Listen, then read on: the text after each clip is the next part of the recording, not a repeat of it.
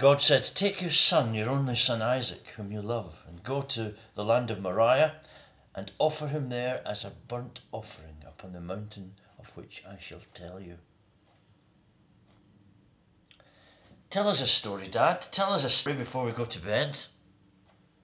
Okay, son, I'll tell you a story. I'll tell you the story of our father Abraham. Gather close to the fire now. It was like this. And the Hebrew parent would tell his wide eyed son one of the greatest of Israel's stories. He would say how the wind howled and moaned on Mount Moriah, a cold and lonely place. He would recount how Isaac was laid on the hastily constructed stone altar, bound and ready. How Abraham gripped the knife tight in his sweating hand and raised it for the kill, ready to plunge it into the heart of the son he loved. Down it came, down, down, down. Stop! And the wide eyed child of the desert would start, as he always did when his father told him that awesome and terrible tale. And now it's off to bed for you, my lad, but you remember the faith of our father Abraham. Remember that our God, unlike the gods of Canaan, said stop. Our God had no interest in the disgusting practice of human sacrifice. Never has, never will. Now, sleep and sweet dreams, little fella. Sweet dreams. The champion of atheism, Richard Dawkins, hates this story. For him, it sums up much that is bad about religion and religious people. He talks disparagingly about God's last minute change of plan. It turns out, he suggests, that God was only joking after all. Dawkins goes on By the standards of modern morality, this disgraceful story is an example simultaneously of child abuse, bullying in an asymmetrical power relationship, and the first use of the Nuremberg defense. I was only obeying orders. For us too, maybe even more so, it's a strange and difficult story with its grim echoes of superstition and child sacrifice and it seems it's God who starts the whole drama moving with his grotesque request. You can almost hear the agonized reverberations of Abram's soul wrenching cry of, No! Please, no! When first the impossible possibility, the revolting requirement is presented to him to sacrifice his son on a lonely mountain top. For we know how much he longed for the birth of his son, how uninhibited was his devotion to the boy's welfare. It's almost as if God is rubbing it in, ratcheting up the crescendo of anguish. Take your son, your only son. Take your son, your only son, whom you love. In modern times, we've had more than our fair share of child killers who heard voices in their heads and believed for long enough to do the terrible deed that this was something God was asking them to do. So it takes us more than a little by surprise that this strange and disturbing, and for Isaac, you would have to think, emotionally scarring event should be presented as a high example of faith. We know they lived in different times, but come on operating as we do on an entirely different set of values, values informed by the developed Judeo Christian mindset, we find it a bit macabre that God, it is suggested, should have chosen to explore the limits of faith with Abraham in this way by this method. Bizarre or what? People we know have the, have the strangest ideas about God and do the oddest things in order to please Him, as they imagine. They will cut themselves with stones, starve themselves almost to death. They will live on top of poles for months like a devout David Blaine. They will travel across continents to visit a holy place or die with their husbands on a funeral pyre in order to please God. They will walk on their knees to Fatima, refuse to buy a Sunday paper on the Isle of Skye in order to please God. They will deny themselves a bacon sandwich, or they will plot murder of hundreds, hundreds of those who do not believe, thinking this will somehow bring delight to the heart of God. No wonder Dawkins shakes his head and wonders, shakes his head and wonders about faith and God and believers. So many ancient religious expressions embraced the practice of child sacrifice. Carthaginians, the Chinese, the Aztecs, the Celts, the Egyptians, the Incas, and the Canaanites. The fact that Abraham himself did not find it impossibly odd that God should insist he sacrifice his only son gives us a clue to the culture in which he lived, the air he breathed, the world in which such a request did not seem so strange. All the local gods of the indigenous population where Abram is settled seemed to require human sacrifice as a measure of devotion, as a means of cooling their God's anger and a way to propitiate their rage. And if it disappointed Abraham somewhat to discover that, in this respect, his God, it seems, was just like all the rest, he wasn't fazed by the fact. This was the world he inhabited, this was the way people spoke, how they conducted their religious life. Who knew any better? God addresses Abram's life in the context, within the cultural framework of his own situation in life, and invites him to, to discover something profound, something new and significant about the divine thinking within the terms, from within the terms of this familiar world, the ancient world of the primitive tribes of the ancient Near East. This is how God will be understood and discovered. He shows himself where we are and it's using the vocabulary of ideas, all the superstitions and prejudices and limitations. It's there that God will make his very different and distinctive claims on the life of Abraham. In much the same way as he is able to address our lives through the thought forms and ideas and the world views that obtain today, now. And we really ought to be suspicious of any form of theology or liturgy, ways of thinking about God or speaking to God that are not actually contemporary, relevant to our lives, our needs, our longings, our fully 21st century understanding of how things are. If we allow how we talk about God and how we talk to God to remain conveniently steeped in the language and culture of previous generations, if that happens and we're content to let that happen, then we risk losing immediacy. We might lose the meaning for us, for our times, our life, because we don't feel that the language actually sounds like the language we're used to using in real life. And so it's a little distanced from our everyday contemporary reality. There are ways of being the church out there and living the faith and thinking about the faith that remain locked up in a time warp. And when we let that happen, we run the risk of the church addressing issues that maybe were issues a hundred years ago, but are not very high in anyone's league table of needs here and now.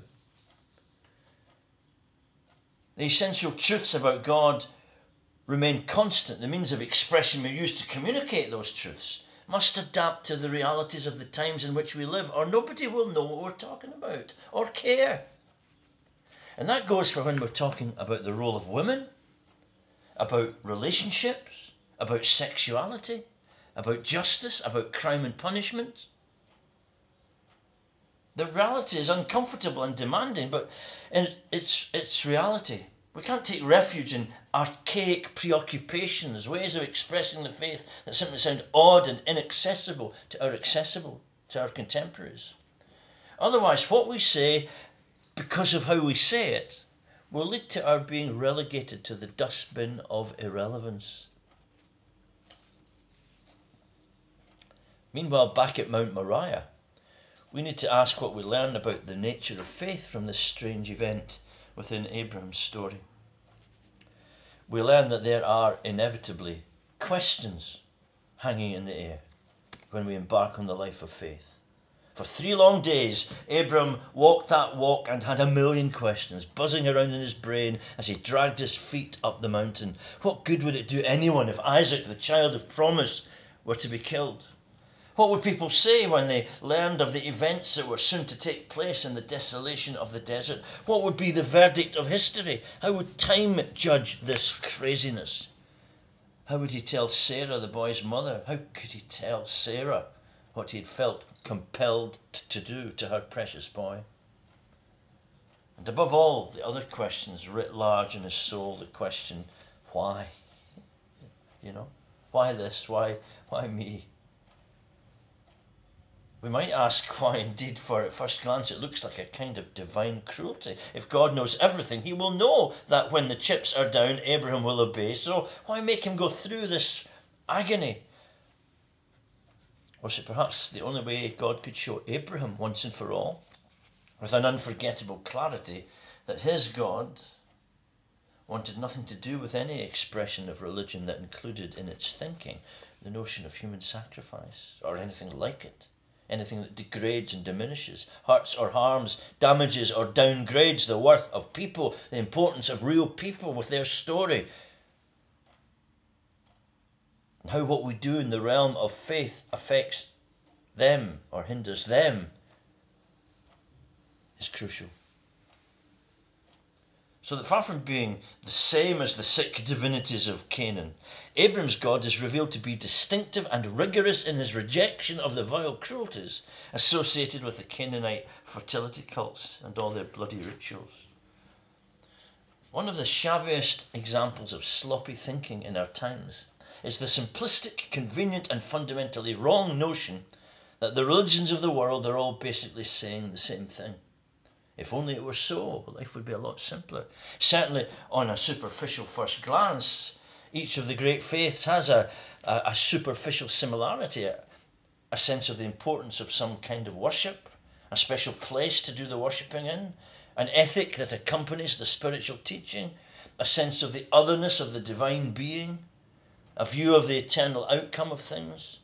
But these apparent superficialities should not blind us to the crucial differences that exist between the faiths and give them their character, separate them off from one another. The faith of Abraham, with its desire to show, demonstrate devotion to the divine being, offers a radically different interpretation of reality from the Canaanite worldview.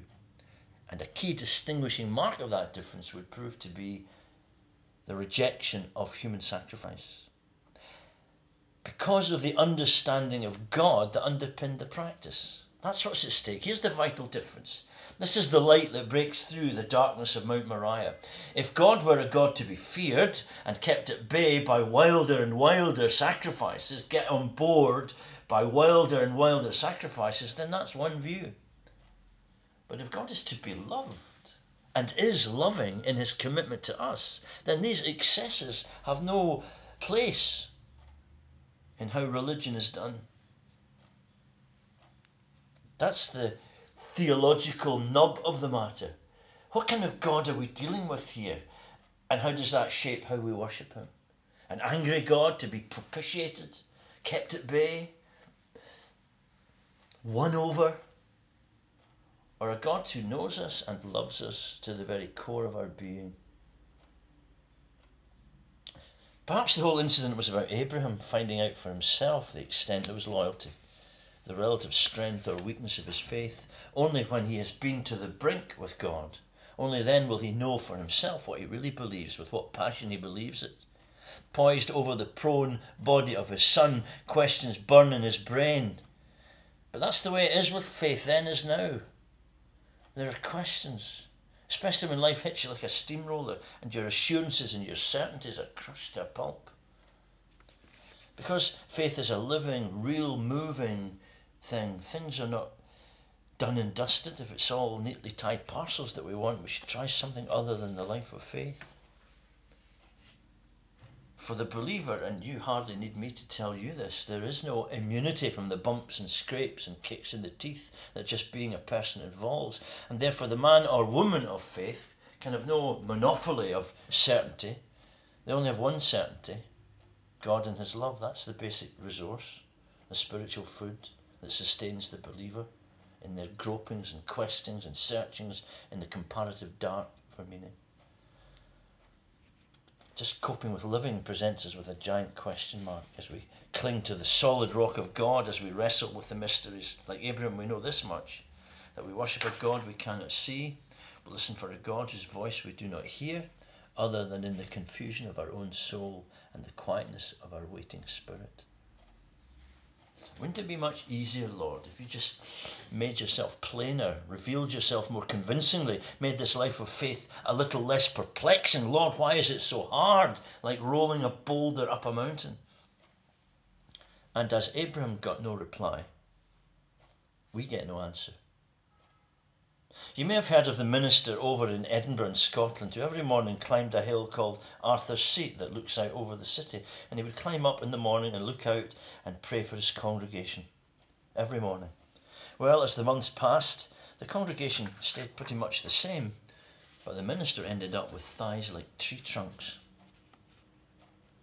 The vital clue we have is this once having climbed Mount Moriah, and having obeyed and trusted to the utmost, Abraham, out of the questioning, found to his surprise that he had grown strong, had come to this clear and utter conviction that the Lord Himself will provide.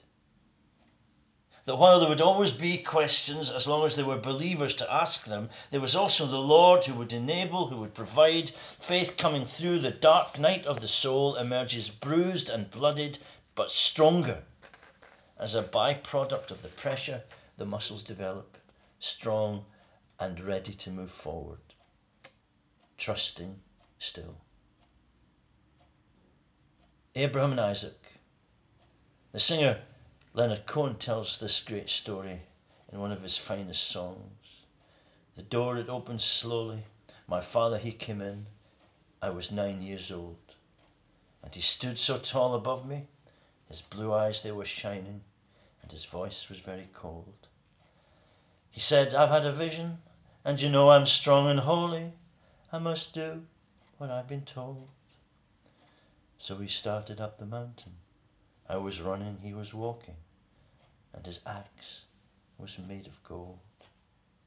Well, the trees, they got much smaller. The lake, a lady's mirror. We stopped to drink some wine. Then he threw the bottle over, broke a minute later and he put his hand in mine. I thought I saw an eagle, but it might have been a vulture. I never could decide. Then my father built an altar. He looked once behind his shoulder. He knew I would not hide. You who build these altars now to sacrifice these children, you must not do it any more. A scheme is not a vision and you have not been tempted by a demon or a god. You who stand above them now, your hatchets blunt and bloody, you were not there before when I lay upon a mountain, and my father's hand was trembling with the beauty of the word.